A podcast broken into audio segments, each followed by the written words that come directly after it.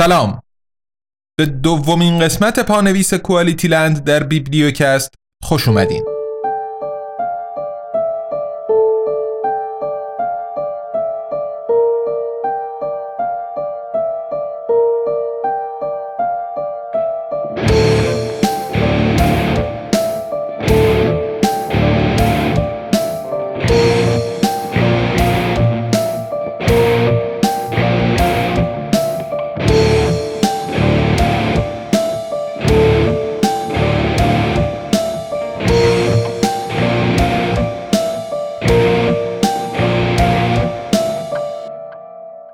کتاب کوالیتی لند نوشته مارک اوو کلینگ با ترجمه و صدای من یعنی سید ابراهیم تقوی در 18 قسمت در قالب پادکست بیبلیوکست منتشر شد. بعد از اون قرار بر این شد که تو 6 قسمت پانویس هر کدوم برای سه قسمت از خود کتاب توضیحاتی رو که گاه و بیگاه به نظر لازم می‌رسید درباره متن کتاب و ترجمه خدمتتون تقدیم کنیم. قسمت یکم پانویس یعنی توضیحات قسمت های یکم تا سوم کوالیتی لند رو هفته پیش شنیدین و حالا با قسمت دوم پانویس در خدمتتون هستیم. پس قبل از شنیدن این قسمت قسمت های چهارم تا ششم کوالیتی لند رو بشنوین و با ما همراه بشین.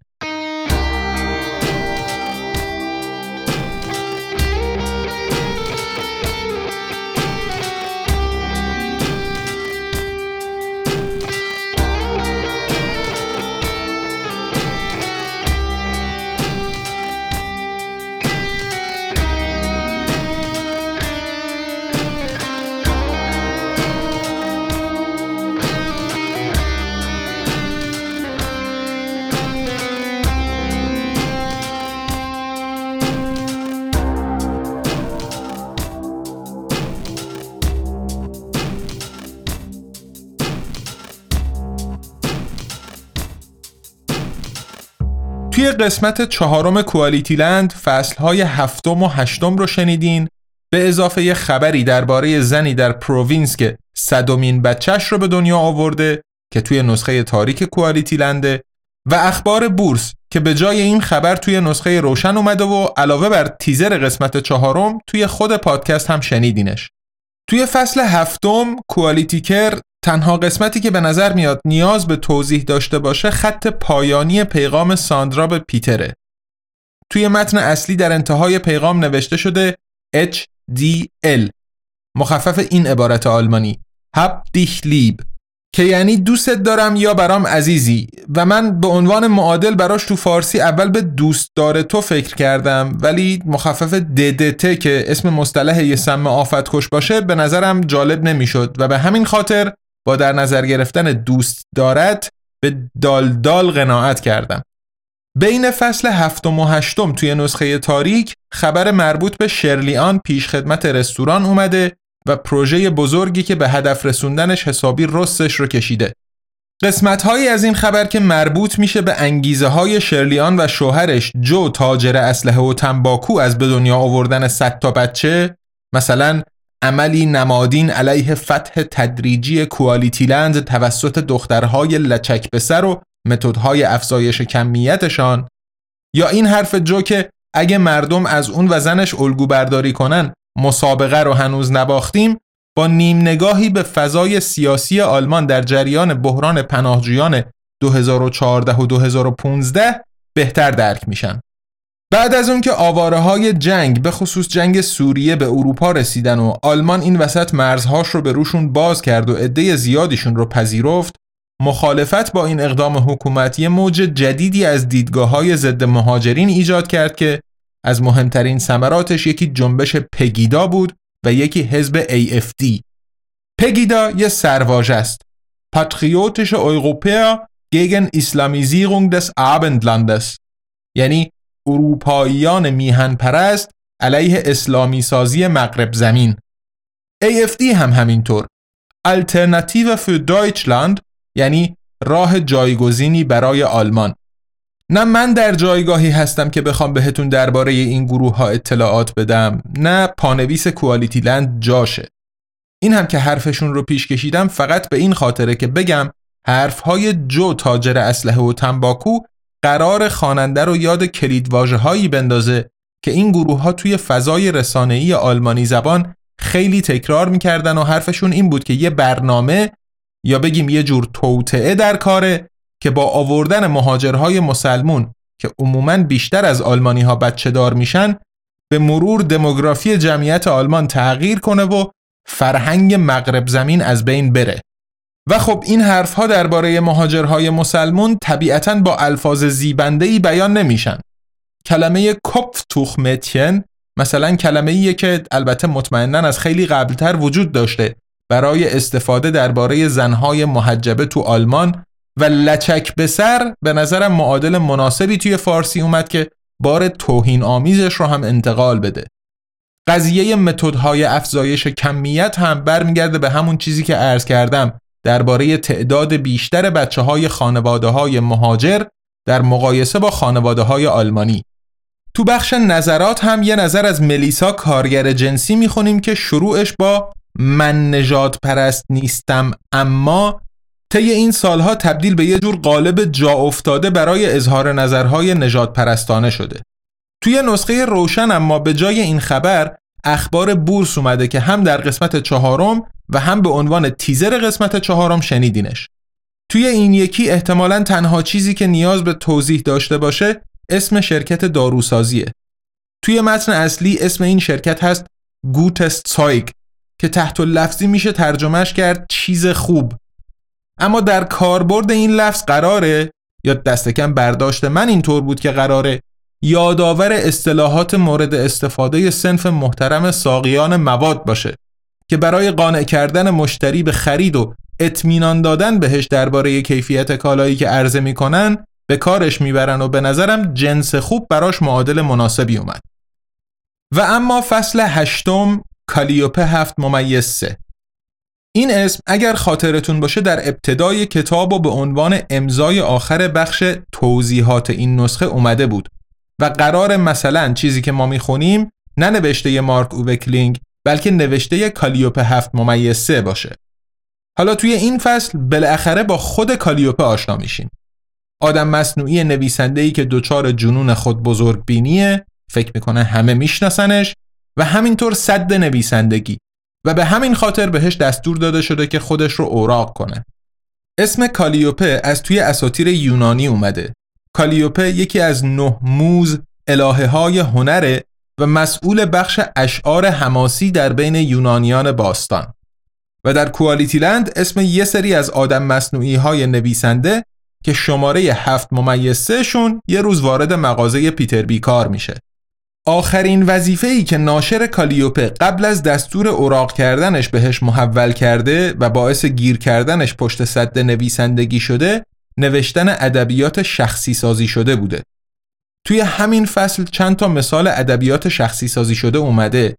گیم آف ترونزی که توش هیچ شخصیتی نمیمیره، مادام بواری که پیش شوهرش برمیگرده، پیرمرد و دریایی که توش پیرمرد موفق میشه ماهی رو به ساحل برسونه و هفت جلد رمان در جستجوی زمان از دست رفته بدون حتی یک شخصیت همجنسگرا.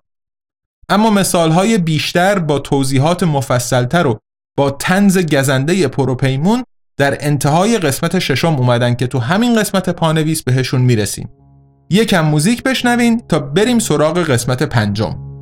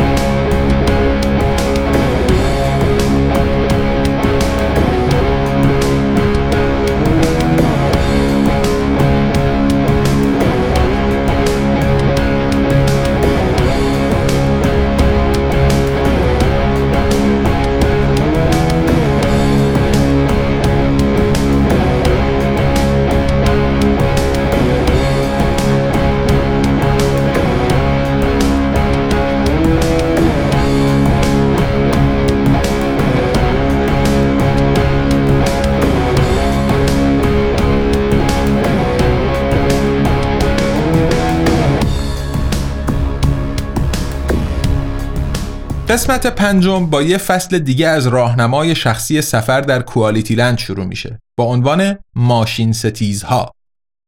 ماشین ستیزها در متن اصلی ماشیننشتوما گروهی هستند اکثرا اهل مناطق از نظر زیرساخت ضعیف. شما در نظر بگیرین مناطق غیر شهری و کم امکانات تر که اتوماسیون روزافزون باعث شده بیکار هم بشن و در نتیجه به ضدیت با ماشین ها و اتوماسیون گرایش پیدا کنند. متن این طور عنوان می‌کنه که ماشین ستیزها عموما خارجی ستیز هم هستند و این یه سرنخی هم هست. به دید نویسنده درباره ارتباط دست کم بخشی از نجات پرستی در آلمان که اون هم توی مناطق ضعیف از نظر زیرساخت رواج بیشتری داره با فقر و محرومیت از امکانات. فصل نهم پارادوکس مراوک اولین فصلی از کتابه که کاملا به سومین خط داستانی یعنی ماجرای جاناواس اختصاص داده شده و یه شخصیت جذاب جدید هم به داستان وارد می‌کنه.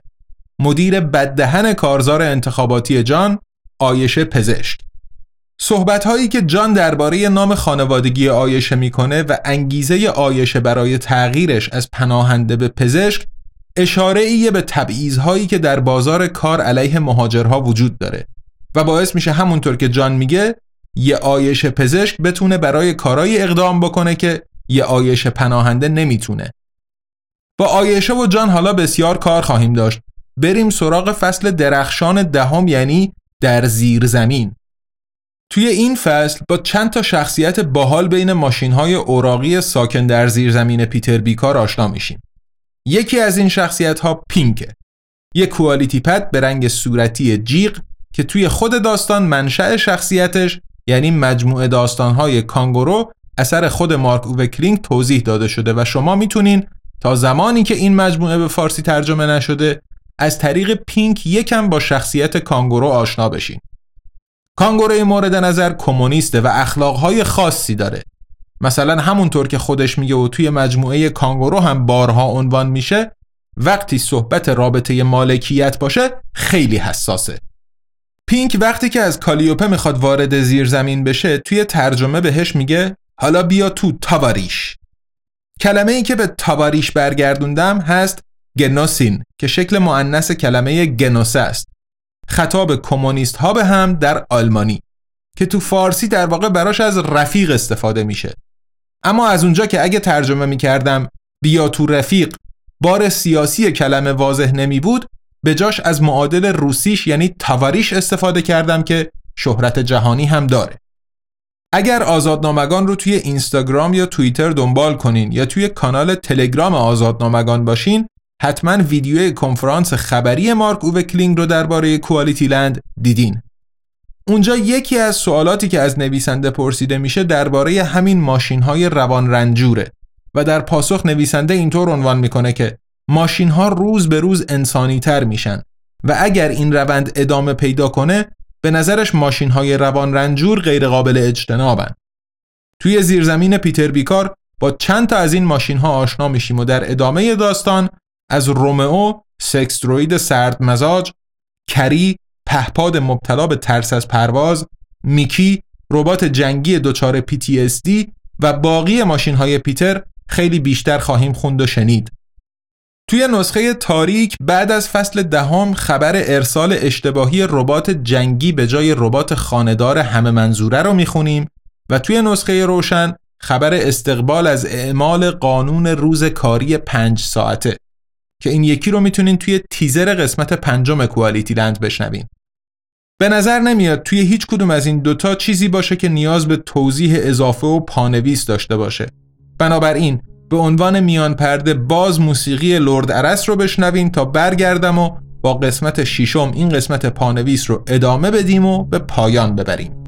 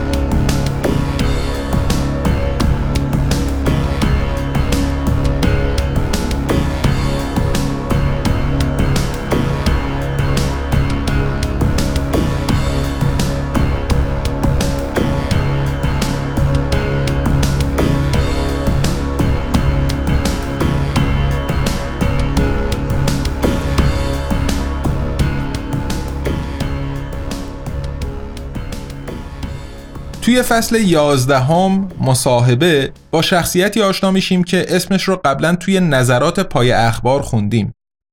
البته حضور ملیسا کارگر جنسی توی داستان خیلی طولانی نیست ولی با این حال شخصیتش ارزش صحبت کردن داره. با توجه به اسم خانوادگی ملیسا این جملهش که از اون پایین پایین ها اومده و می‌خواد برسه به اون بالا بالاها یه جورایی قابل درکه. و راهی که ملیسا برای رسیدن به این هدف انتخاب کرده برای برنده شدن توی بازی که برای همه شهروندهای کوالیتی لند ترتیب داده شده اینه که با دل و جون وارد بازی خودبهینه سازی دائمی شده و با قوانین بازی پیش میره. تأثیر پذیری ملیسا از سیستم در حدیه که فقط 4 5 روز بعد از اینکه الیور خاندار توی گرد همایی شروع کارزار تبلیغاتی کوالیتی پارتنر توی WWW یا تأثیر گرفته از استراتژی تبلیغاتیشون یا اینکه داره همکاری می‌کنه در جا انداختن کلمه آنالوگ به جای single. توی نظراتی که از ملیسا پای خبرها خوندیم این حرفش هم تایید میشه که بیشتر از همه کامنت نوشتن برای کارزارهای احزاب راست افراطی رو دوست داره. پای خبر مصاحبه با پدر ربات قاتل میگه که خارجی ها مقصرن پای خبر تولد بچه های 97 تا صدم شرلیان پیش خدمت رستوران از عبارت کلیشه‌ای من نجات پرست نیستم ولی استفاده می‌کنه و غیره. علت این ترجیحش رو هم اینطور توضیح میده که این نظرات رو سریعتر میشه نوشت چون لازم نیست به دیکته قواعد زبان اینکه واقعیت چیه یا اصلا حرف منطقیه یا نه توجه بکنه. این توضیح هم اشاره به این کلیشه که اغلب افرادی که نظرات پر از نفرت و نجات پرستانه توی اینترنت می نویسن چندان تحصیلات بالایی ندارن و اغلب نوشته هاشون غلط های دستوری یا نگارشی دارن. بر اساس اخبار غیر واقعی یا همون fake news استدلال می‌کنن و منطقشون هم در حد آسمون ریسمون بافتنه. ملیسا توی قسمت هفتم QualityLand هم توی یک فصل درخشان از نظر من حضور داره و بنابراین توی قسمت بعدی پانویس هم باهاش سر و کار خواهیم داشت. اما فعلا از پیتر و ملیسا در راه رفتن به خونه ملیسا و امتحان کردن سکس جدا میشیم و میریم سراغ ادامه داستان تو فصل دوازدهم خدمتکار کوچک. اسم این فصل توی نسخه اصلی هست کلاینا هلفا که بخوایم لغت به لغت ترجمهش کنیم میشه کمک کننده کوچک یا یاور کوچک که اسم اپیه که با اتصال به چیپ هورمونی به پدر و مادرها در آروم کردن بچه هاشون کمک می‌کنه.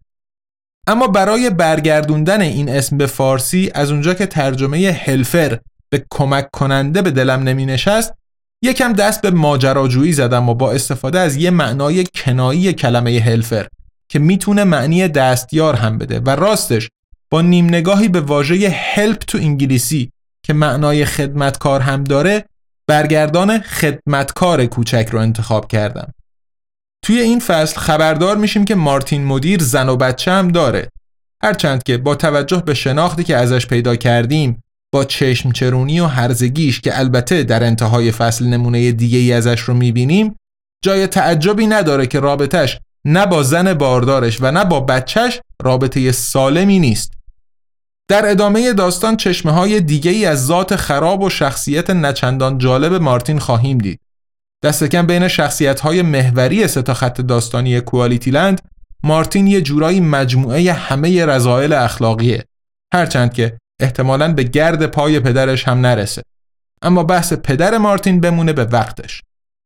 بعد از این فصل توی هر دو نسخه تبلیغ کتابهای شخصی سازی شده اومده که البته کتابهای تبلیغ شده تو دو نسخه یکسان نیستن.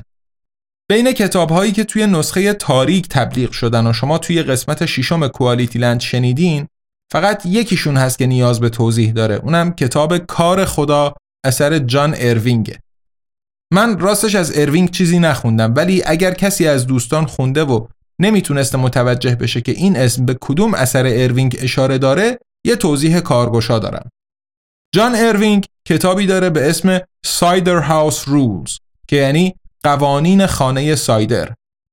ترجمه آلمانی این کتاب اما با عنوان گوتس ورک und Teufels Beiträge منتشر شده که یعنی کار خدا و مشارکت شیطان و حالا نسخه شخصی سازی شدهش فقط عنوان کار خدا رو داره همونطور که از عنوان شاهکار تولستوی جنگ و صلح توی نسخه تاریک فقط جنگش مونده و تو نسخه روشن فقط صلحش. تبلیغ کتاب های شخصی سازی شده تو نسخه روشن در قالب تیزر قسمت ششم در اختیارتونه که توش اسم رمان توماسمان بودنبروک ها زوال یک خاندان به بودنبروک ها اوجگیری یک خاندان تبدیل شده و محتواش هم به راهنمایی برای راهندازی استارتاپ. رنجهای ورتر جوان اثر گوته که موجی از خودکشی بین جوانهای عاشق پیشه انتهای قرن 18 و ابتدای قرن 19 راه انداخت تبدیل شده به لذایذ ورتر جوان اون هم از قبل داروهای ضد افسردگی توی مجموعه داستانهای کانگورو مارک اووه کلینگ از این می نویسه که یک کمپانی فیلمسازی قصد داره از کتاب اقتباس سینمایی تولید کنه اما با یه سری تغییر. از جمله به جای یک کانگوروی کمونیست رادیکال شخصیت حیوانی داستان رو یک خرس کوالای سوسیال دموکرات ملایم بسازه. و این کتاب وقایع نامه خرس کوالای سوسیال دموکرات ملایم قراره مثلا نسخه شخصی سازی شده وقایع نامه کانگورو باشه. انجیل شخصی سازی شده تو نسخه روشن ترکیبی از انجیل به شدت خلاصه شده 100 صفحه کلا با جنگ ستارگان تو نسخه شخصی سازی شده روشن جنایت و مکافات راسکولنیکوف بخشی از پولی رو که از خونه مقتول دزدیده به Rotary Club اهدا می‌کنه. Rotary Club یه انجمنه که هدفش رو گرد هم آوردن رهبران تجاری و حرفه‌ای جهان برای خدمات انسان دوستانه، ترویج اصول اخلاقی و کمک به صلح جهانی عنوان می‌کنه. عموما پشت سر Rotary Club هم همون حرفهایی هست که پشت فراماسونری و هم از طرف شورای فقهی مسلمانان و هم از طرف واتیکان مردود دونسته شده. تفاوت بین رومئو و جولیت تو دو نسخه هم جالب توجهه به خصوص بالا بردن سن زوج عاشق داستان. خاطرات آن فرانک دختر یهودی هلندی که با خونوادش از ترس نازی ها پنهان شده بود ولی در نهایت همگی کشته شدن توی نسخه روشن پایان خوشی داره و به جای دنیای قشنگ نو اثر آلدوس هاکسلی با عنوان قشنگترین دنیای نو تبلیغ میشه.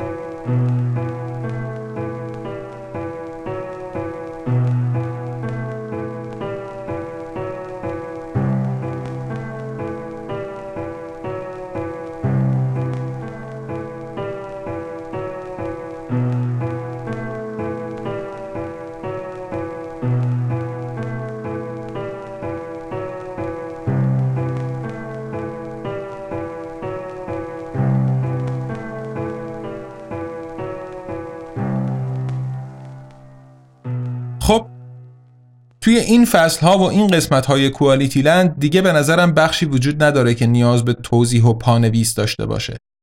اگر چیزی براتون توی این فصل ها مشخص نبود و به نظرتون توضیح لازم داشت خوشحال میشیم اگر به همون خبر بدین. حالا به صورت پیغام یا نظر توی اینستاگرام، توییتر یا تلگرام. امیدوارم قسمت دوم پانویس کوالیتی لند هم مورد پسندتون بوده باشه و باعث بشه از خود اثر لذت بیشتری ببرین و با Bibliocast همراه بمونین. Bibliocast زیر مجموعه ای از انتشارات آزادنامگانه که توش کتابهای منتشر شده رها از سانسور به صورت رایگان در قالب پادکست در اختیار مخاطبین فارسی زبان قرار می‌گیره. اگر ترجیح میدین به جای شنیدن متن کتاب رو بخونین و به پلتفرم های Google Play Books یا Apple Books دسترسی دارین می‌تونین کتاب الکترونیک کوالیتی لند رو در دو نسخه تاریک و روشن خریداری کنین. اگر با شنیدن کتاب مشکلی ندارین ولی ترجیح میدین به جای گوش کردنش توی پادکست تکه تکه شده و با موسیقی و غیره یک کتاب صوتی یک پارچه بشنوین کتاب صوتی کوالیتی لند هم در دو نسخه به زودی منتشر میشه و اگر به پلتفرم هاش دسترسی داشته باشین می‌تونین کتاب صوتی رو خریداری کنین همه اطلاعاتی که درباره انتشارات آزادنامگان، پادکست بیبلیوکست و کتاب کوالیتی لند لازم دارین روی سایت www.azadnamagan.com در اختیارتون قرار داره و ما امیدواریم با همراهی و حمایت شما آزادنامگان بتونه به کار خودش به عنوان یه انتشارات مستقل ادامه بده. بیشتر از این سرتون رو درد نیارم. یک هفته دیگه با قسمت سوم پانویس کوالیتی لند پانویس قسمت های 7 و 8 و 9 کوالیتی لند توی پادکست در خدمتتون خواهیم بود. ما رو توی شبکه های اجتماعی دنبال کنین و به دوستان و آشنایان هم معرفی بفرمایید. تا قسمت بعد ارادتمند تقوی